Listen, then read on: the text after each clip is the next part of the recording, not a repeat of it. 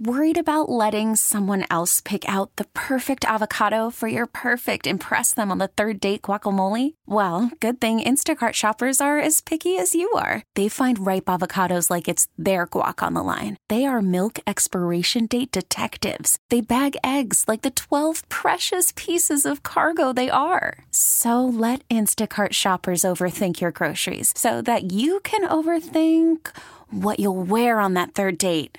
Download the Instacart app to get free delivery on your first three orders while supplies last. Minimum $10 per order, additional term supply. The All Local on KNX News 97.1 FM. You're not supposed to camp on the sidewalks in the city of Los Angeles, but it happens all the time.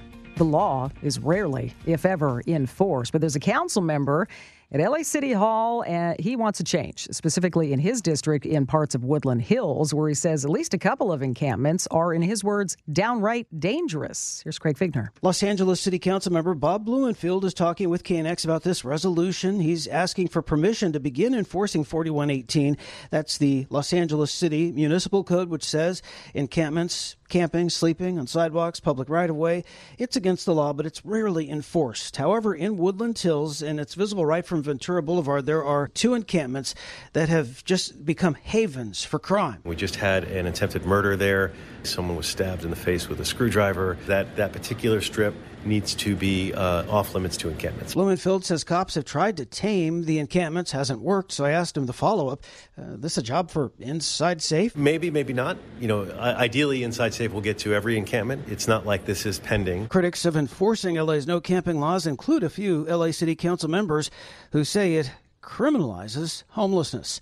I'm Craig Fiegener, KNX News, 97.1 FM. LA County Sheriff's Department launching a new program trying to track Tranq in the local drug supply. Tranq, um, animal sedative often cut with illegal pills and powders, linked to several deaths across the country. Times says the Sheriff's Department crime lab has been seeing signs of it in samples for years, never told anybody. Department had said it was because Tranq isn't a controlled substance. Uh, this trial will give officials a path toward testing it just as they would with illegal drugs. Writers on the picket lines, but the studios are talking to the directors today, members of the DGA, Directors Guild of America. That one only went on strike 15 years ago, just for a few minutes. Uh, usually the process is pretty quick, pretty easy, but circumstances different than they've been in uh, past years. New tech, other issues. Members of the Directors Guild have been standing in solidarity with the Writers Guild, suggesting this could be another tough round of talks. And then, of course, we have the Actors Guild, the Screen Actors Guild, negotiations coming up in June.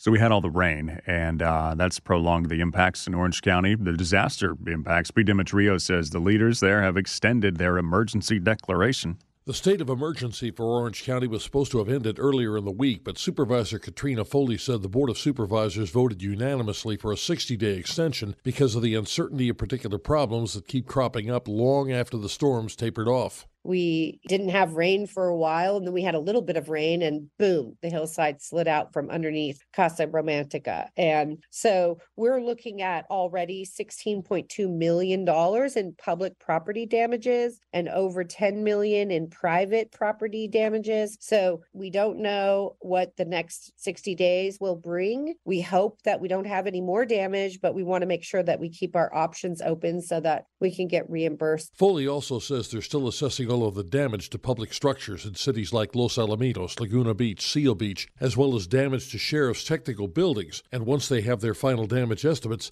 they're confident reimbursement for repairs can come from the state and federal government rather than the local budget. I'm Pete Demetriou, KNX News 97.1 FM. Should descendants of slaves get cash reparations? And if so, how much? How's that going to work? California's governor was asked about that and wouldn't say yes. What he did say is, quote, dealing with legacy is about much more than cash payments. The payments being proposed could reach an estimated $800 billion. That's two and a half times California's yearly budget. The Reparations Task Force has another meeting to talk about specific recommendations, and then they officially pitch them to state lawmakers by July 1st. Orange County going to pay more than $7 million to the family of a homeless man after a sheriff's deputy uh, took the man's life. Here's Bob Brill. The wrongful death settlement stems from the killing of Kurt Reinhold nearly three years ago during a sweep by a homeless outreach team. The supervisors voted without dissent to pay the award. Reinhold was crossing the street and was almost to the other side when the two deputies, who were sued individually as well, moved him back across the street. He was jaywalking. Reinhold had been diagnosed with schizoaffective disorder. He struggled with a lawman who said he reached for their gun and was killed. The family's lawyers said the video shows he was actually trying to push away from the deputies because he was having trouble breathing. In a statement, the family said they hope the unnecessary killing can impact interaction between homeless outreach deputies and the people they're supposed to serve. I'm Bob Brill, KNX News 97.1 FM. The historic Hotel Laguna in Laguna Beach is back open. It was closed last week after a fight broke out between armed private security at that location and a nearby boutique hotel, 14 West. According to the Orange County Register, there were tensions that have been rising since March. Local real estate developer and his company have been renovating the Hotel Laguna and several other properties, but an investor group is in a civil dispute with them over control of the properties. On Friday, city officials allowed the two hotels to reopen after a judge issued a restraining order on behalf of the investor group. Court hearing over the matter is supposed to be held at the end of the month. The KNX All Local is updated multiple times a day. But for the latest news and traffic, listen to KNX anytime on Alexa by saying, Hey Alexa, play KNX News. You can listen on the Audacy app, available on Android, Apple, or wherever you download your apps, and on our website at knxnews.com. We really need new phones. T-Mobile will cover the cost of four amazing new iPhone 15s, and each line is only $25 a month. New iPhone 15s? Only at T-Mobile get four iPhone 15s on us and four lines for 25 bucks per line per month with eligible trade-in when you switch. Minimum of four lines for $25 per line per month with auto pay discount using debit or bank account. $5 more per line without auto pay, plus taxes and fees. Phone fee at 24 monthly bill credits for all well qualified customers. Contact us before canceling account to continue bill credits or credit stop and balance on required finance agreement due. $35 per line connection charge applies. Ctmobile.com. We get it. Attention spans just aren't what they used to be. Heads in social media and eyes on Netflix. But what do people do with their ears? Well, for one, they're listening to audio. Americans spend 4.4 hours with audio every day. Oh, and you want the proof? Well, you just sat through this ad that's now approaching 30 seconds. What could you say to a potential customer in 30 seconds? Let Audacy put together a media plan tailor made for your unique marketing needs. Advertise with Audacy. Visit ads.audacy.com.